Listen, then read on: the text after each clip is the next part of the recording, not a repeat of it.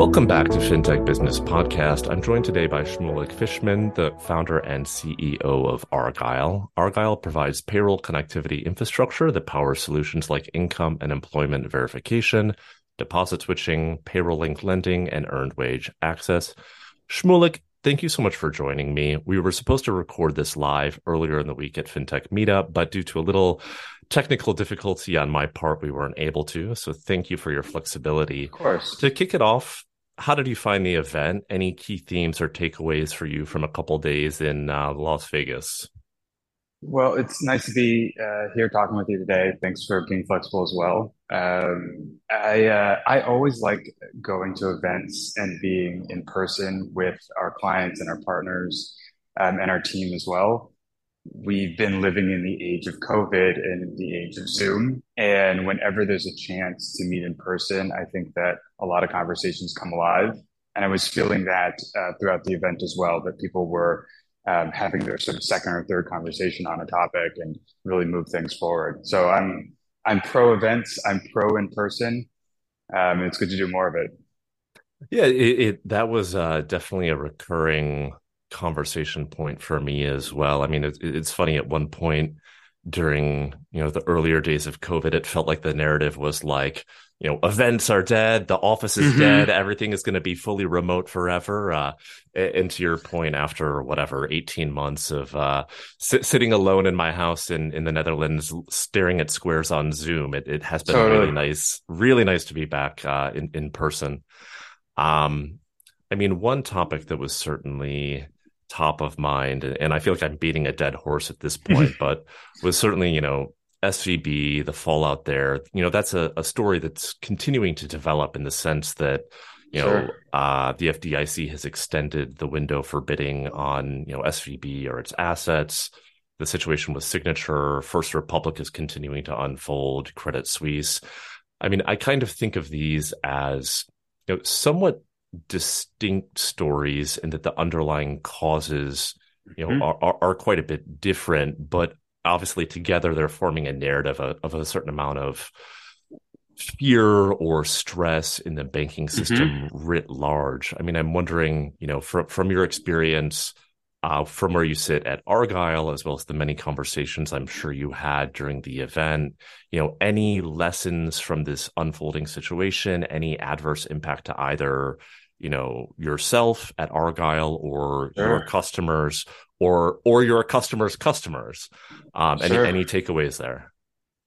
Well, first, just zooming out and taking a wider lens, I don't think anybody could predict that at the beginning of this month we would be in the midst of a banking crisis. Uh, it's just it's uh, it's interesting just to see how fast stories develop now, and I think it also speaks a little bit to just what the event is. Um, it's very much a story that uh, developed on Twitter, developed on media, and has cascaded, and it's shown some real fissures that are in the banking space. Um, you know, banking is about taking in deposits and then making loans on those deposits. And that means that if everybody asked for their money back all at once, you would not be able to do it. No bank would be able to do it. But we're seeing some banks that have been put under a lot of stress. Well, we, uh, well, uh, Argyle doesn't have any exposure itself to SVB. We don't bank with SVB. Um, uh, some of our clients have, and it's been it's been good to see that our clients are still on sound footing and that they've been able to make payroll. I will say that um, you know banking is one of those spaces where everybody needs it, and you love banking to be more boring than it is. Um, and perhaps this is an opportunity to put some better guardrails around banks that are making a higher level of loans or, or in more risky areas of the market. And I think as you look at some of these banks, they're they're definitely um, catering to clientele that um, you know um, are on more the bleeding edge of things, and that's part of it. Uh, but it definitely has taken on a global proportion. So I'm with you on that. Uh, we're we're here on the sidelines, uh, thankful that we're not involved, um, and really uh, really wanting to help our clients if, if they have some exposure to it.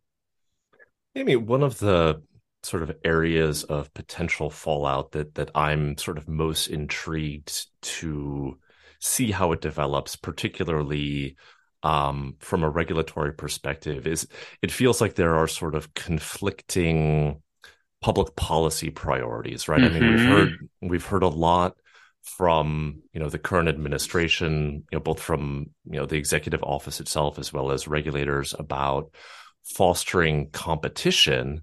Mm-hmm. Uh, but then one of the sort of pieces of the follow up from this is we've seen a lot of deposits move away from you know mm-hmm. smaller banks, community banks to already very large institutions, your GSIBs, you know, JPMC mm-hmm. and Bank of America, et cetera. You know, one piece, um, you know, that we've heard, particularly from the CFPB about an opportunity to foster competition is, you know, quote unquote open banking, mm-hmm. the sort of 1033 process. I'm sure listeners are very familiar with industry stalwarts in that space, like Plaid and, and MX and Finicity. Can you provide a little context on how what Argyle does? So I sort of think of this as as payroll connectivity infrastructure, but if you have mm-hmm. a different term, please please feel free to suggest it. You know, can you provide a little context on what is similar and different versus uh, the open banking space in, in, sort of the companies I mentioned that that perhaps um, have been around a little bit longer or a little bit more sure. established?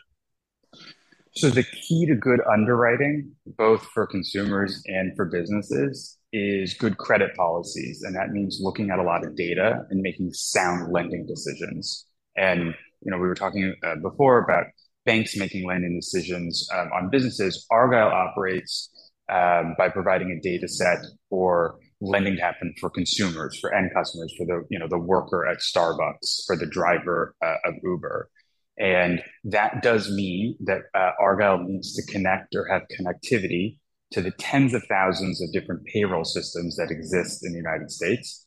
Very similar, you're so right, to um, what Plaid is doing or MX is doing or Finicity is doing. There are many bank aggregators that provide connectivity into banking to do underwriting. You know, cash flow underwriting has become a, um, a, big topic over the last few years. Argyle does um, does connectivity, but for payroll, where if you're trying to look at pay stubs, or you're trying to look at W twos, you're trying to look at somebody's shifts and how they fluctuate, or how income fluctuates week over week, or even day over day.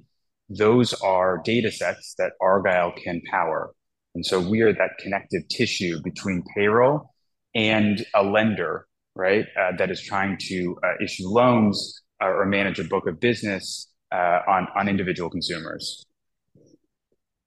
So, uh, an interesting uh, point of differentiation I've heard mentioned in the past that perhaps makes what you do more complicated is that mm-hmm. in the you know, in the plaid world, there's essentially two parties, right? There's me, and let's say I bank at Chase because mm-hmm. I do. Mm-hmm. And so it's like, okay, there seems to be a, a, a pretty easy conceptual argument to make sure. that, you know, as as the bank consumer, you know, that data conceptually should belong to me and I should have sure. the right to have sort of control or portability over that. And you know, that's sort of the the rulemaking that is continuing mm-hmm. to unfold under 1033. In the payroll universe, you know, becomes more complicated because there are more stakeholders, right?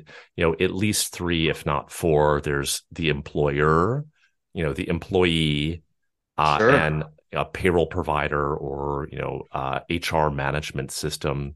Sure. Can you talk a little bit about how you know, if at all, that complicates doing what you do, which is building that infrastructure?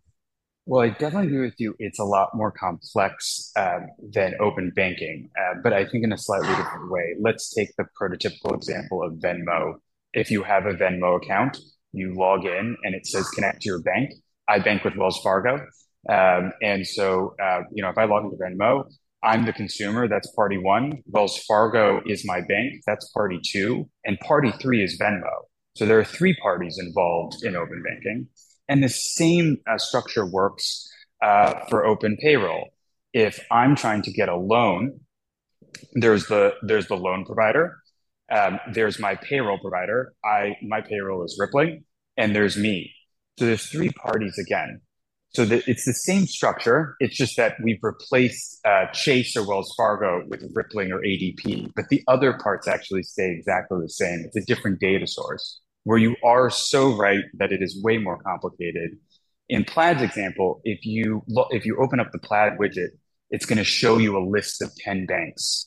Those lists of 10 banks that Plaid shows represent about 60% of all checking accounts in the United States.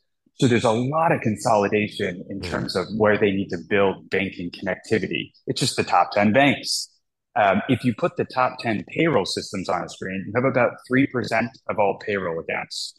So the fragmentation in payroll is much, much more vast. In fact, mm-hmm. um, I find this stat hard to consume, but the IRS has registered over 250,000 payroll service providers in the United States. That means there are 250,000 entities that are allowed to pay out people.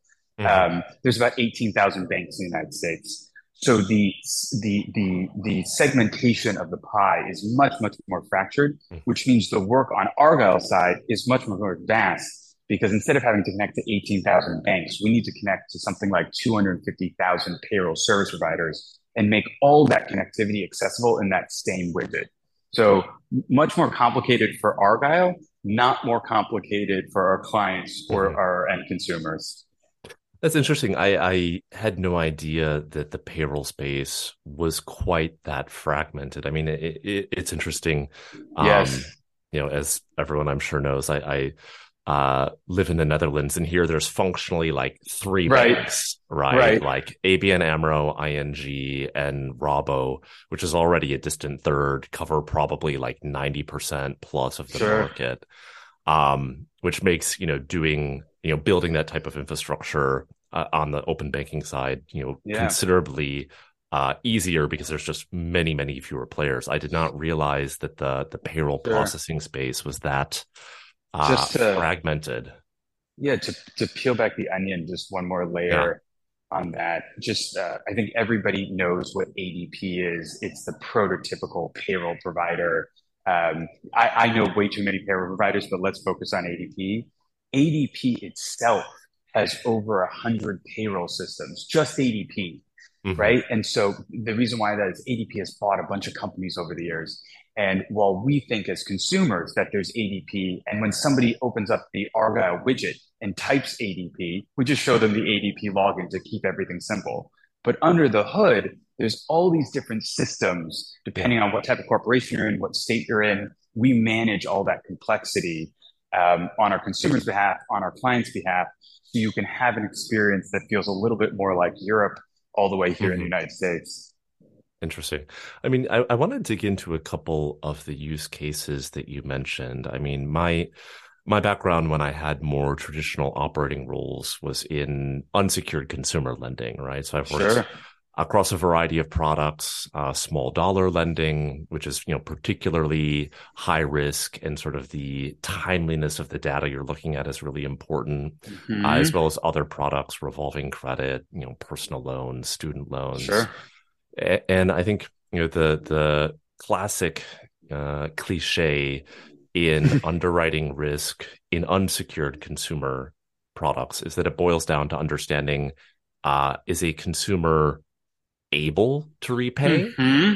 Mm-hmm. and are they willing to repay yeah so in my sort of understanding of the kinds of capabilities argyle provides is it can actually speak to you know both oh. parts of that right so looking at something like verification of employment you know and or income uh, as well as something that i think is perhaps a little less well understood and nascent which is um, payroll linked lending sure. can you talk a little bit about how both of those capabilities work uh, in you know facilitating you know mm-hmm. better underwriting and and hopefully improved access to credit for populations that maybe you know haven't historically had access to great options so i'm su- super with you as a lender um, in any vertical uh, consumers ability to repay and their willingness to repay is critical i'd add a third into that which is how expensive is it to know those answers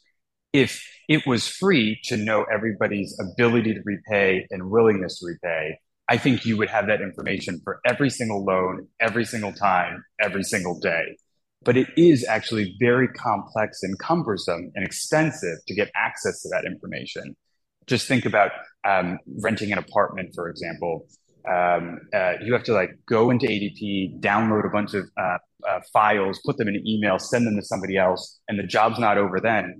Uh, the person on the other side has to manually review that information, copy it into some other system. This is very cumbersome, and it means that a lot of loans a lot of credit is extended without great data sets, without proper mm-hmm. underwriting. That's what that's what unsecured lending is about, right? It's too costly, too cumbersome to get all the underlying data sets. So we're going to make a set of assumptions on the cheap so we can we can process the loan what uh, uh, what Argyle has done is we've brought the cost way down to get income data. You know, something like eighty percent cost reduction if you use Argyle over other systems like OCR or like credit bureaus. And because we brought the cost way down, that means asking these type of questions: How much money do you make? How consistently do you make this money? How long have you been making it? Do you have multiple jobs? These are the type of questions that every lender, whether you're doing $500, $5,000, a car, or an apartment, everybody wants to know the answers to these questions. And if you make it cost effective uh, to ask these questions and you make it really easy for your consumer to provide the data set where all they have to do is log into their account and the computer does the rest, all of a sudden, um, you're able to get your answers um, a lot more readily. I will say that uh, as you ask about paycheck link lending, what, what that is just doing is it's saying if we can make it very easy to get how uh, get access to how much money an individual is making, you can then make a loan and monitor that loan by somebody's payroll, right? So you lend somebody a thousand dollars, and every day, if you want to, you can keep on verifying is this person still employed? Did, did this person show up for work? You can ask that question every day. It's not expensive or cumbersome for either the consumer or the lender. And when payroll runs the next time, we can actually take a portion of uh, the payout and send it directly to the lender because we have again access to payroll. So we can siphon off or split payroll. So, you know, 80% of my money goes to Wells Fargo and rest goes to the lender. Nothing um, very fancy about this. There's nothing new about it per se. It's just that because we're connected directly into payroll, instead of looking at pay stubs or W 2s or checks, um, or having uh, ACH wire transfers, we're able to consolidate a ton of friction into a single process. I mean, I think those are all very interesting points. When, you know, uh, earlier in my career, particularly when I was at, at LendUp, uh, which was like quite a long time ago mm-hmm. at this mm-hmm. point, um, you know, I, I did not fully understand the cost that went in to underwriting, and, and particularly um, what I thought was interesting in that circumstance was, you know, because you were had a fairly low approval rate, say, you know, whatever, mm-hmm. 20 percent, fifteen percent of applicants actually were approved, and then most of the people who were approved would then convert and, and actually take that loan.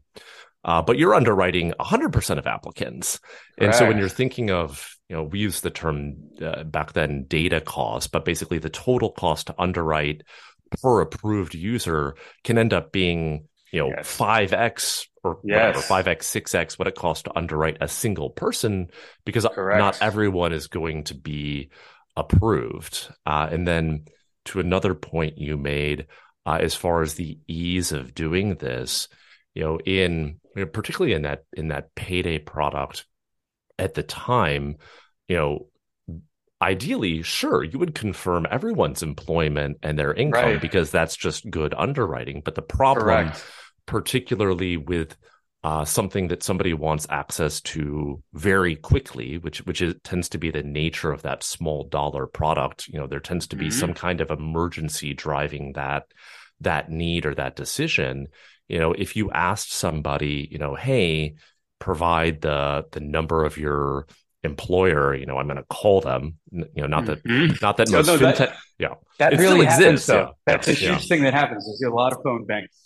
um, you know, or even uh, at the time, certain states required uh, a pay stub to be mm-hmm. on file, and so that would basically mm-hmm. be like an upload of a PDF. Yeah, you would see massive drop off either Correct. because you know maybe maybe they didn't have that information.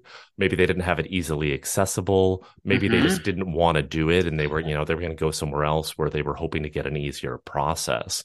And so yes. optimizing you know both of these things you know obviously the cost side is going to impact the profitability of of you know being able to underwrite or approve certain customers. Uh, and then the friction side you know being able to optimize that conversion rate. You know i, I i'm curious to uh, pick a little bit more at that sure. you know i'd venture most people probably know their login credentials for their bank account. You know, they're probably looking at that sure. with, with high frequency, right? I probably look at my bank account every day, although it's in my app, so I don't need to uh I don't need to yeah. log into that every time. You know, most people don't frequently yeah. log in to their, you know, their ADP, for example.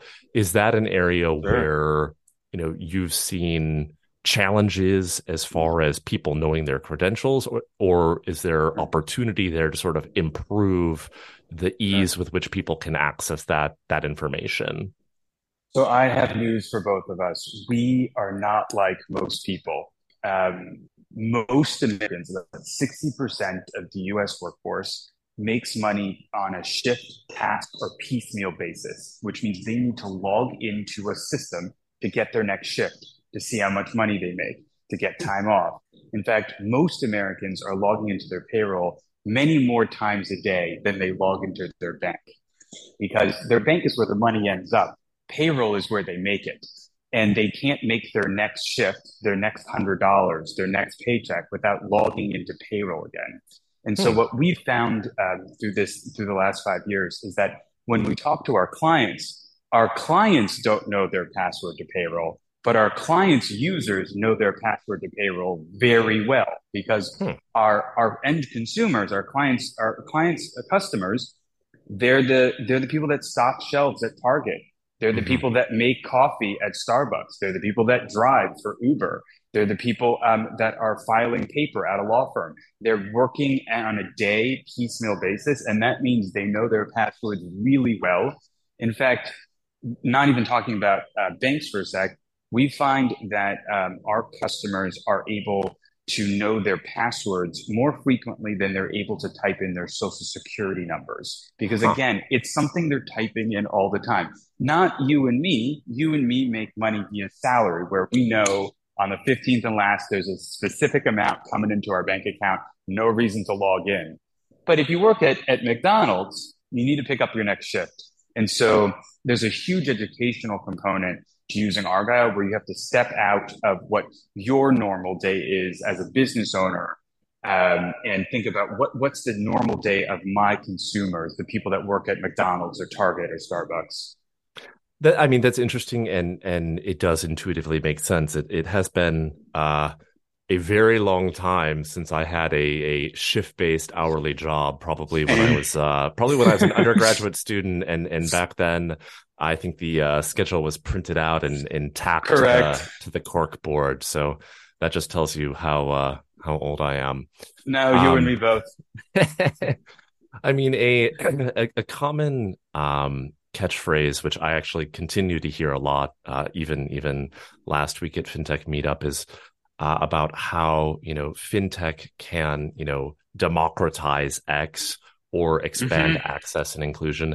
Uh, and and frankly, I've been I've become a little bit cynical about some of that language, uh, particularly applied to things like you know crypto uh, or Web uh, three. You know, Web three, you know, Robinhood. It's like okay, sure. you can democratize access to day trading, I suppose. Uh, I do think you know payroll APIs like Argyle are one of the areas where I feel like that statement actually you know yeah. has some merit and is applicable to to sort of fulfill on that promise yeah you know, can you expand a little bit and we've already covered some of this but in what ways you know the the data the payroll data and the ongoing connectivity so the ability yeah. to, to ping that with with frequency at low cost yeah. can help better serve consumers who like historically you know maybe have been thin file no sure. file or they've had you know mm-hmm. uh, problems managing credit in the past you know how can this help mm-hmm. consumers mm-hmm. who who historically you know have not had great options A really practical example, we've been on a multi-year journey with Fannie Mae um, to get certification for our data set to be used to underwrite a mortgage. And one of the really interesting uh, components of, of this process is that um, we've been putting Target data and Uber data and QuickBooks data and ADP data side by side. So if you wanted to know somebody's base pay, you can actually pull that out, whether you're a shift worker, a gig worker, an hourly worker, a salary worker. And this is a game, changing data set for somebody trying to underwrite thin or no file workers because um, a lot of people actually get rejected for a loan or a mortgage or a credit facility because their job A, their primary job, doesn't quite have enough income, but they actually do have a second and a third job that they'd like to use for the verification process. I um, I, I, pack boxes at Target and I also drive for Uber. And if you mm-hmm. combine these two sources of income together, you actually do provide a, a, lot more people access to credit facilities because now somebody that was making 50 is actually making 85 now because we've combined two income sources together. And this does just plainly uh, marketing aside, this does grow the size of the pie of people that can get loans, get mortgages, get access to credit because we're now displaying higher levels of income for the same people because we're, we're tying income sources together. And so I'm I'm with you both on the overhype of it, but also on the promise that that Argyle has around this category. I mean, I think that's a, another really great example of how sort of traditional bank products, financial Correct. products, have been designed for a sort of like median audience, median consumer, the person who is, you know, a salary, W 2 income, working whatever, mm-hmm. 40, 45 hours a week. Um, and, you know, increasingly, that's not what a growing share of the population right. looks like. You know, maybe, yeah, maybe you do have, you know, 30 hours a week uh, at one job, but that varies yep. week to week or month to month. But maybe you also have other kind of side hustle income, whether it's yes. you know selling on Etsy or Uber, etc., and, and, getting that holistic view. Correct. Um, you know, not only is important for sort of like equity, right? You know, treating uh, uh treating customers of sort of different um employment styles in mm-hmm. a fair way, but also can help improve the ability to approve applicants. And I mean, I think your mortgage example, you know, is particularly important because in the United States, the ability to own your home remains the number one way most people are able to build wealth. Mm-hmm. And so, you know, I think any any strategy, whether it's sort of like a public policy initiative or a uh, you know, a fintech private sector uh, innovation that enables uh, more people to be able to access mortgage financing yes. in a in a uh, responsible way, uh, I think is really important to help sort of achieve that outcome. I mean, I agree. Uh, on a related topic, um, you know, legislators and regulators have been very slow to keep up mm-hmm. with emerging technology, emerging data sources, you know, like open banking and payroll data, right? I mean, despite Dodd Frank calling for making some rules around customer data portability, yes. What, 13 years ago, you know, we're still seeing that rulemaking slowly unfold. Um, sure. you know, FCRA, Fair Credit Reporting Act, which governs how consumer data uh, can be treated and used for underwriting was signed into law in the 1970s when I imagine punch cards were like the cutting edge of, of computing. I mean, can you talk a little bit about how improved regulatory clarity, you know, could benefit, uh, you know, really every participant in this equation, you know, from end consumers to, mm-hmm. you know, banks, lenders, and the infrastructure providers like Argyle? Yeah, it's almost like uh, the regulators still think they're in the Don Draper TV show. Uh, that, that seems to be um, where they where they say, "I'm I uh, I'm a fan of regulation. I think regulation, smart regulation, is a good thing, not a bad thing. I'd like Argyle to be more regulated. I'd like our industry to be more regulated. Um, you are so right um, that Dodd Frank set out a, a really good set of principles that have yet to be fully implemented. And uh, the conversations that's going around uh, concerning 1033 is very much an extension of that initial promise, where um, you know bank information was classified um, as financial data that had to be freely accessible by a consumer in a computerized format. And 1033, it has this huge piece. Of, it's a huge document. Basically, says that payroll data and some other data sources are also considered financial data and should be afforded the same uh, set of protections. Uh, I, I, I very, I'm very bullish on the rulemaking process. I'm, uh, you know, we've sent a letter um, in support of the process, uh, and we were very much in conversation with the, with uh, different agencies. I also think that these things are going to take a really long time, and so uh, some uh, what we're doing is you know we're having the conversations uh, with different agencies and we're also trying to set up standards for ourselves standards on how uh, data should be stored and secured standards around how data should be formatted obligations uh, to delete data and encrypt data when consumers ask for it um, obligations around disclosures on how data is going to be used um, and being know who is using your data uh, these are all things that Argyle is doing because we think it's the right thing to do. It also happens to be a lot of what's baked into these pieces of legislation. So, um, yes, and.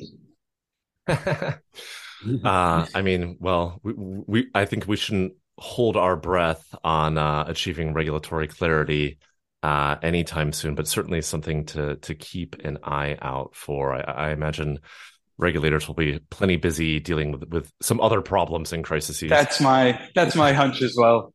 uh, I think we have time for one more question. I mean, obviously, sure. you know, as has been uh, talked about throughout the course of this conversation, you know, we're in a challenging operating environment, even before sort of the the most recent banking tumult, sort of the VC mm-hmm. ecosystem, the amount of uh, fundraising flowing into that climate, potential for you know consumer recession. Can you talk about uh, some of the key risks you see to Argyle's business in this current environment? How you're navigating those? Are there any sort of opportunities or silver linings from you know what's what's unfolding at the moment? Businesses right now, I think, are are tightening their belts um, and constraining some of their more future forward initiatives. They're just trying to do the basics right now. And Argyle is very much a, a company that is trying to bring modernization um, and technology to what has been antiquated processes. And in environments like this, those sometimes uh, certain sets of conversations stall because people are like, we're going to wait till next year to have this. It also helps, it also is a tailwind in some regards when people want to cut costs, when they want to automate, um, when they want to streamline uh, and remove, uh, you know, let's just say it the way it is, remove humans and remove op desks mm-hmm. from the process, Argyle can be a tool. And it means that we do need to reframe some of the, the value propositions for Argyle. But if you're trying to verify more people but spend less on verification. Mm-hmm. argyle is the solution. If you're trying to remove paper remove fraud remove rejections argyle is the solution. Um, and so i think that this is a great opportunity for us to pivot and make sure that our message is tailored to the to the highest ranking needs that our customers have that that our prospects have. So i'm uh, there's definitely you know uh, every market environment brings risks but we're trying to see them as opportunities so that's the silver lining for you. Well, and I would think also, you know, as there is potential for the consumer credit cycle to turn, you know, not just the automation piece that you mentioned, but the the greater importance of understanding uh, with fresh data, like is this person still employed? How many hours is he or she working? Has that changed? Um, especially for something like a revolving credit product, right? Mm-hmm. So, I mean, I mm-hmm. remember, um, you know, in my time at at Marcus, the the personal loan product at sure. Goldman, you know, we kind of had like a waterfall of like income verification approaches, but one of yep. them would be uploading a W two, and it's like, what is mm-hmm. a W two? It's the amount of money you made last, last year, last tax year, right? Yep. And so, in a climate where um, you know, not just employment, but maybe also things like yeah. commissions and bonuses yeah. and number of hours worked can change very, very quickly in order to underwrite and continue approving customers that you are, you know, hopeful will not default. You need to be using um, yeah. accurate data, and if it's if what you're looking at is is backward looking, um, you know, that's going to impede your ability to do that. And just to uh, you know use your your Goldman or Marcus example, you know that's a button on a screen where it says upload pay stubs. And you have to click a button. Mm-hmm. Just imagine adding a second button, right? Upload your pay stubs or connect to payroll, right? That's all we're saying you, you need to do. And when you click connect to payroll, it's actually cheaper both for the business and for the consumer, and it's actually less friction again, both for the business and for the consumer. No pay stubs, no analysts, no copy and pasting. So you you have the right uh, you have the right analogy. Fantastic. Uh, I'm afraid that's all the time we have for today. Shmulik, thank you so much for taking the time. Uh, for you. listeners who want to learn more about Argyle or to get in touch, where can they find you? argyle.com and I'm Shmulik at argyle.com. Please uh, send me an email. I, I, like talking to clients. Um, so I'm happy to take happy to take emails on rapid fire. Fantastic. Email him. Uh, until next time, thank you so much for taking the time.